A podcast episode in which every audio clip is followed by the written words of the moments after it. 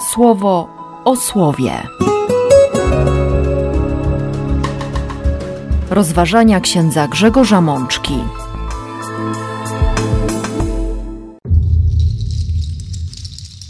Druga niedziela Wielkiego Postu, rok B.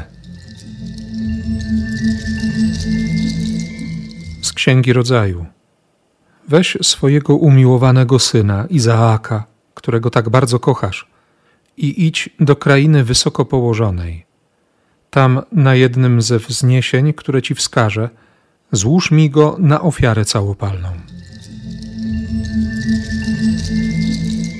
Z Psalmu 116. O Panie, ja jestem Twoim niewolnikiem, niewolnikiem Twoim, synem Twojej służebnicy. Ty rozerwałeś moje pęta. Z listu świętego Pawła do Rzymian. I co na to powiemy? Jeżeli Bóg po naszej stronie, kto przeciw nam? Ten, który własnego syna nie oszczędził, lecz wydał go za nas wszystkich, czy nie odda nam łaskawie wszystkiego wraz z nim? Z Ewangelii według świętego Marka. Wtedy pojawił się obłok, który ich zasłonił. Z obłoku rozległ się głos: To jest mój syn umiłowany. Słuchajcie go. I nagle, gdy popatrzyli wokół, nikogo już nie widzieli, z wyjątkiem samego Jezusa przy sobie. Drogie siostry, drodzy bracia, kolejna liturgia niedzielna przed nami, tym razem druga niedziela Wielkiego Postu, a zatem słowo szczególne, dane jako drogowskaz na naszą postną wędrówkę albo wielkopostne zmaganie, bo różnie możemy ten czas przeżywać. Dlatego niech Duch Boży prowadzi nas na tej drodze, abyśmy odkryli Boże pragnienia i przekonali się po raz kolejny, że jesteśmy dziećmi Boga, wybranymi, umiłowanymi. Pierwszym słowem, które daje nam dziś Kościół, jest fragment 22 rozdziału Księgi Rodzaju, Księgi Początków. To historia Abrahama. Abraham doczekał się spełnienia obietnicy, cieszy się swoim synem. Mija już trochę czasu od narodzin Izaaka, tego, który jest uśmiechem radości dla swoich rodziców, dla Abrahama i dla Sary. I nagle Bóg odzywa się z prośbą szczególną, wyjątkową. Tradycja żydowska i współcześni egzegeci próbują się zmierzyć z tym wydarzeniem, o którym czytamy w 22 rozdziale Księgi Rodzaju i nie znajdują jednoznacznej odpowiedzi. Dlaczego po tej wędrówce wiary, po tych wzlotach i upadkach, kiedy wreszcie Abraham dowiaduje się, przekonuje się, że Bóg dotrzymuje słowa, przekonał się na własnej skórze, w jego namiocie urodził się syn. On sam ma 100 lat, jego żona kilkanaście lat młodsza od niego. To, co niemożliwe, po prostu się wydarzyło. Dlaczego Bóg zaprasza do złożenia ofiary z jedynego syna Abrahama, z tego syna obietnicy? Tradycja żydowska mówi, że Abraham tak bardzo zajął się Izaakiem, i w sumie trudno się dziwić. Jego syn, jego synek był oczkiem w głowie Abrahama, że w pewnym momencie obiektem wiary i miłości, największej miłości, stało się to dziecko. Bóg zszedł już na dalszy plan. I chyba taka sytuacja nie jest nam obca. Wiele razy okazuje się, że gdy doświadczamy błogosławieństwa, nagle skupiamy się właśnie na tym, co otrzymaliśmy, na Bożych darach. Zaczynamy ubóstwiać dar, zamiast trwać w ubóstwieniu dawcy, Boga, Stwórcy. Czasami nawet trudno zauważyć to przeniesienie akcentu miłości. Wydaje się, że wszystko jest w porządku, jesteśmy wdzięczni Bogu, cieszymy się tym, co otrzymaliśmy, i, i niekiedy Bóg postawi nas właśnie w takiej sytuacji jak Abrahama. To będzie pytanie o miłość. O miłość fundamentalną, najważniejszą. O miłość, której za nic w świecie nie chcesz stracić. I nie odpowiadajmy wtedy pochopnie, że taką miłością jest Pan Bóg. Przyjrzyjmy się uważnie, do bólu wręcz, swojemu sercu i sprawdźmy, bez czego albo bez kogo nie możemy żyć. Być może okaże się wtedy, że, że to nie o Pana Boga chodzi. Wróćmy jednak do Księgi Rodzaju. Zaczyna się najtrudniejsza droga w życiu Abrahama. Te 25 lat wędrowania, tej niepewności, tego oczekiwania na spełnienie obietnicy, tego wewnętrznego bicia się ze swoimi myślami, czy, czy nie popełniłem błędu, czy naprawdę o to chodzi, czy to czekanie kiedyś się skończy, czy, czy to wszystko ma sens, to wszystko zbladło wobec tej drogi. Idź do kraju Moria albo krainy położonej wyżej. Tradycja żydowska mówi, że Abraham wtedy dotarł na wzgórze, na którym tysiąc lat później, może i nawet więcej niż tysiąc lat, została wybudowana świątynia. To było miejsce, które później nazwano miejscem pokoju Jeruszalaim, Jeruzalem.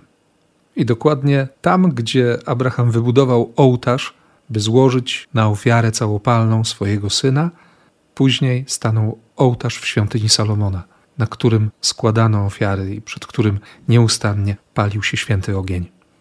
Najtrudniejsza droga Abrahama. Trzy dni wędrowania.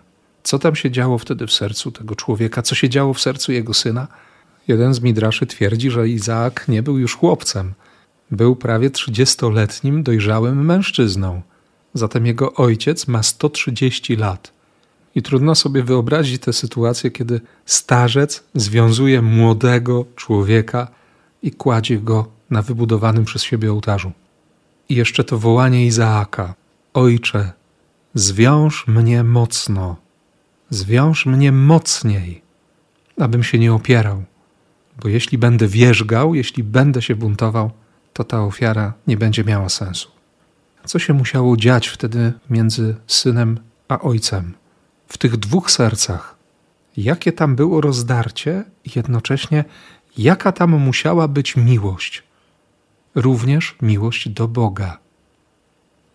Myślę, że dla nas e, w dzisiejszych czasach jest to bardzo trudne do zrozumienia, trudne do przyjęcia, bo o ile rodzice są w stanie oddać życie za swoje dzieci, o tyle to, o co prosi Bóg, a właściwie czego żąda Bóg, jest, jest nie do przyjęcia. Co więcej, niektórych to wydarzenie będzie prowokować do oskarżenia Boga o, o całe zło. Skoro Bóg domaga się śmierci jedynego syna, to znaczy, że temu Bogu nie warto wierzyć, nie ma sensu mu ufać i nie da się z nim żyć. Nie da się żyć dla niego. To wydarzenie deprecjonuje absolutnie twierdzenia o Bożej miłości, o Bożej trosce, o Bożym pragnieniu ludzkiego szczęścia. Ale trzeba przyjrzeć się temu tekstowi z zupełnie innej strony. Abraham właśnie dlatego jest nazwany ojcem wiary, że wiele lat wcześniej uwierzył słowu Boga i wyszedł, poszedł za obietnicą, poszedł za słowem, i teraz, kiedy już obietnica została spełniona, kiedy ma żywy dowód Bożej wierności, on dalej idzie za słowem. Jego droga wiary jeszcze się nie skończyła. Nie mógł sobie powiedzieć, tak jak nikt z nas nie może sobie powiedzieć, że, że już wystarczy, że ten etap, na którym teraz jestem, mój etap wiary, miłości, zaufania Panu Bogu, relacji z Panem Bogiem, to jest wszystko. Więcej nie potrzebuję. Nieprawda. W miłości zawsze można więcej i chce się więcej. Dlatego Bóg odzywa się do Abrahama i powstrzymuje jego rękę i pokazuje baranka, którego do tej pory żaden z nich nie widział. Może mieli właśnie tak zawężone spojrzenie. Nie zobaczyli baranka, który w zaroślach tuż obok był splątany, spętany, jakby czekał na to, aż ktoś go uwolni i złoży na ofiarę.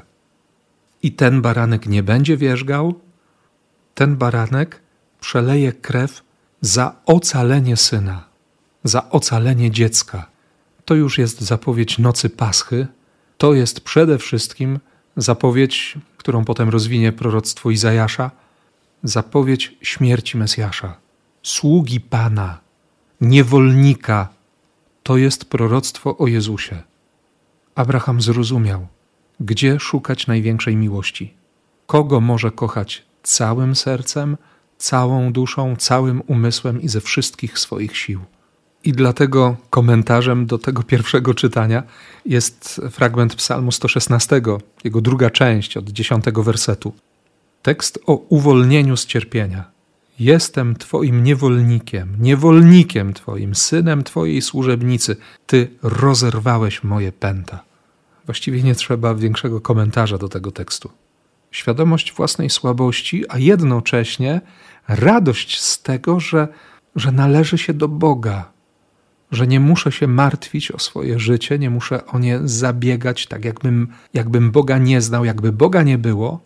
Przeciwnie, mogę mieć w sobie wiarę, że Ojciec Niebieski da mi wszystko, czego potrzebuję. Słyszeliśmy dopiero co w ostatnim tygodniu to zapewnienie Jezusa. Skoro wy, choć jesteście zepsuci, macie zepsute serca, umiecie dać dobro, szczególnie swoim najbliższym, swoim dzieciom, to Ojciec Niebieski nie da dobra tym, którzy go proszą? On da ducha, ducha świętego. On pogłębi te relacje, bo Duch Boży uzdalnia nas, żeby mówić do Boga tato, tatusiu, abba. I ten szesnasty werset 116 psalmu nie zawiera w sobie żadnej wewnętrznej sprzeczności. Jest mowa o byciu niewolnikiem, a jednocześnie o rozerwaniu pęd. Wystarczy spojrzeć na Maryję, usłyszeć jeszcze raz jej słowo w czasie zwiastowania. Jestem niewolnicą Pana. Oby mi się stało tak, jak Ty mówisz. Ja chcę całym sercem, całym życiem, pragnę, aby spełniło się to, co jest Bożym pragnieniem. Chcę te pragnienia odkrywać, chcę je realizować, chcę w sobie widzieć, jak one się spełniają. Jestem Twoim niewolnikiem. Moją matką jest Twoja niewolnica. Ty mnie uwolniłeś, Ty rozerwałeś moje pęta. To jest miłość. I właśnie o tej miłości pisze również dzisiaj święty Paweł w liście do Rzymian. Tekst tego listu, o czym dobrze wiemy, traktuje przede wszystkim o usprawiedliwieniu przez wiarę o przypomnieniu braciom wierzącym, mieszkającym w stolicy cesarstwa, że Chrystus umarł, Chrystus odkupił każdego człowieka i to jest, to jest łaska, czyli coś darmowego. Niczym sobie nie zasłużyliśmy na taką postawę Boga, na taką miłość Boga. Dlatego ósmy rozdział listu do Rzymian zaczyna się od stwierdzenia: Nie ma już zatem żadnego wyroku skazującego na tych, którzy są w Chrystusie Jezusie. Prawo ducha, dającego życie w Chrystusie Jezusie, uwolniło cię od prawa grzechu i śmierci. Kilkanaście wersetów później apostoł narodów napisze: Sądzę bowiem, że cierpienia czasu teraźniejszego nie są porównywalne z przyszłą chwałą, która nam się objawi, bo zbawieni jesteśmy w nadziei. I co na to wszystko powiemy? Jeżeli Bóg po naszej stronie, kto przeciw nam? Bóg tak ukochał świat, że dał swojego syna. Nie oszczędził własnego syna. To jest miłość. Zobaczcie, siostry i bracia, jaką godność mamy w oczach Bożych. Paweł kontynuuje: Kto wniesie oskarżenie przeciw wybrańcom Boga? Czy Bóg, który usprawiedliwia? Kto wyda wyrok skazujący? Czy Chrystus Jezus, który umarł i co więcej zmartwychwstał? Kto nas wyłączy z miłości Chrystusa? Warto dzisiaj doczytać do końca ten ósmy rozdział listu do Rzymian, ponieważ usłyszymy w liturgii tekst od 31 do 34 wersetu. Natomiast w kolejnych zdaniach Paweł próbuje wyliczyć, wymienić te wszystkie trudne sprawy, te niebezpieczeństwa, które nam grożą, jednocześnie będąc przekonanym, że, że nic i nikt nie potrafi nas wyłączyć z miłości Boga, która jest w Chrystusie Jezusie, naszym Panu. I tutaj znów nie potrzebujemy żadnego dodatkowego komentarza. Widać to jakby sprzężenie zwrotne między pierwszym a drugim czytaniem. W pierwszym słowie Abraham odkrywa tę miłość, która jest dla niego najważniejsza. Detronizuje miłość do syna po to, by na nowo na tronie swojego życia posadzić Boga by przywrócić tron temu, do którego ten tron należy. A święty Paweł relacjonuje, że, że Bóg tak bardzo nas kocha, że oddaje życie swojego syna, aby każdy z nas mógł żyć. Jesteśmy warci dla Boga tyle, co życie jego syna. To nie jest byle co. I prawdą jest, że ta historia Abrahama, tej wewnętrznej nocy, którą przeżywał przez trzy dni wędrowania razem z Izaakiem, aż doszedł na tę wyżynę Moria, za każdym razem mnie wzrusza. Tym bardziej, kiedy słyszę śpiew Akeda, Ojcze, zwiąż mnie, zwiąż mnie mocno, bym się nie opierał. Moje serce jest wewnętrznie poruszone i nie mogę słuchać tego śpiewu w czasie Paschy bez, bez łez w oczach. Tak to właśnie wygląda.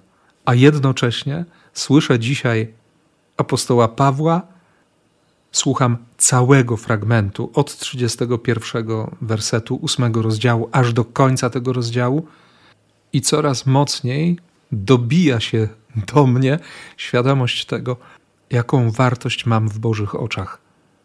To jest słowo do każdego z nas. Trzeba dziś usiąść z tym tekstem, trzeba się zmierzyć z tym słowem, pozwolić, by ono nas ogarnęło, byśmy zobaczyli, jaką wartość mamy w Bożych oczach, jak bardzo On kocha. I dlatego dzisiejszą Ewangelią jest fragment o przemienieniu w redakcji świętego Marka akurat w tym roku. Dziewiąty rozdział, wersety między drugim a dziesiątym. Jezus bierze z sobą Piotra, Jakuba, Jana, wyprowadza ich samych osobno na wysoką górę. Oni też potrzebują tego wędrowania z Jezusem. Prawdopodobnie każdego z nich zabrał osobno i, i wchodzili, rozmawiali o czymś, budowali relacje. Zmęczyli się. To był konkretny wysiłek, bo prawdą jest, i o tym doskonale wiemy, siostry i bracia, że relacja z Bogiem to również konkretny wysiłek, to konkretna praca. To nieustanne odpowiadanie na Boże pragnienia, Boże tęsknoty, Boże natchnienia, rozpoznawanie ich i często przekonywanie siebie samego, że, że Boże pomysły są zdecydowanie lepsze niż moje. I tak się właśnie teraz dzieje. Jezus zmienia się wobec uczniów. Odzienie stało się błyszczące i tak białe, jak żaden na ziemi wytwórca płótna wybielić nie zdoła do tego ukazują się Eliasz i Mojżesz, no i Piotr, który musi coś powiedzieć, bo kompletnie nie odnajduje się w tej sytuacji. Szuka słów i, i padają słowa. Dobrze, dobrze, że tu jesteśmy, dobrze, że my tu jesteśmy. Możemy tu postawić trzy namioty. Święty Marek krótko skomentuje, bo on nawet nie wiedział, z czym ma się odezwać, gdyż byli przerażeni ta relacja z Bogiem czasami nas doprowadzi właśnie na, na taką górę i na skraj przerażenia. Ta przyjaźń, ta miłość będzie stąpać po granicach. I nie chodzi o to, żeby sprawdzić, na ile jesteśmy wytrzymali, ale żeby nam pokazać, że poza każdą naszą granicą On jest, On czeka. On nie jest przerażony, on nie traci panowania nad sytuacją. On nie jest bezradny, bezsilny nawet jeśli nam to przychodzi do głowy. I wtedy pojawił się obłok, który ich zasłonił. Jeszcze dodatkowo wejście w ciemność. Ale właśnie w tej ciemności jest słowo, jest słowo Ojca. To jest mój syn, umiłowany. Słuchajcie go. Nad Jordanem, o czym dobrze pamiętamy, Bóg potwierdził Jezusowi swoje wybranie, tę miłość, i jeszcze przypieczętował tę miłość Duch Święty w postaci gołębicy, Jezus został utwierdzony w miłości Ojca. Dzisiaj Ojciec Niebieski potwierdza tę miłość wobec uczniów. To, co dla nich przerażające, co, jak usłyszymy w modlitwach Kościoła, wydarzyło się, żeby oni nie ulegli zgorszeniu krzyża, Właśnie to słowo i to wydarzenie jest pieczęcią miłości dla każdego z nas. Ojciec mówi o swoim synu, o swoim umiłowanym dziecku i zwraca uwagę: słuchajcie go. Potrzebujemy jeszcze jakiegoś komentarza? Chyba nie. Mnie samego najbardziej ujmuje w tym wydarzeniu to, co napisze chwilę później święty Marek. Nagle, gdy popatrzyli wokół, nikogo już nie widzieli, z wyjątkiem samego Jezusa przy sobie nikogo nie widzieć, tylko samego Jezusa. wiedzieć, że On jest tym pierwszym, który jest obok, tym najważniejszym. Czy będziemy w otoczeniu wielu ludzi, czy będziemy mieli doświadczenie ogromnej samotności, ta Ewangelia dziś po raz kolejny uświadamia nam, mnie uświadamia, że Jezus jest tuż obok, że mogę nikogo więcej nie widzieć, tylko samego Jezusa. Że cokolwiek się będzie wydarzać, to nie chcę stracić z oczu Boga. Takich kilka wielkopostnych, może, może mało wielkopostnych myśli, ale jestem przekonany, że ta liturgia naprawdę otwiera przed nami kolejny etap naszej postnej drogi. Jest zaproszeniem do, do modlitwy o zaufanie. Jest okazją do tego, by jeszcze raz wyznać Bogu miłość, by razem z Nim dobrze poustawiać naszą hierarchię wartości. Być może trzeba przywrócić Bogu to należne mu miejsce, to właściwe, jedyne, wyjątkowe, niepoświęcone nikomu innemu, nieofiarowane nikomu innemu bo przecież za kilka tygodni my staniemy przed Bożym tronem, przed krzyżem. I to właśnie od nas zależy. Czy zobaczymy tam Jezusa, który jest królem, moim królem, naszym królem? Czy zobaczymy kogoś, od kogo lepiej byłoby odwrócić oczy, na którego lepiej nie patrzeć? Zachęcam Was, abyśmy modlili się za siebie nawzajem, by w krzyżu zobaczyć tron i by bez lęku, bez przerażenia, ze śmiałością i z zaufaniem podejść, wyciągnąć ręce i, i powiedzieć: Tak, jesteś moim królem, jesteś moim panem. Niech tak się stanie. Amen. Słowo o słowie.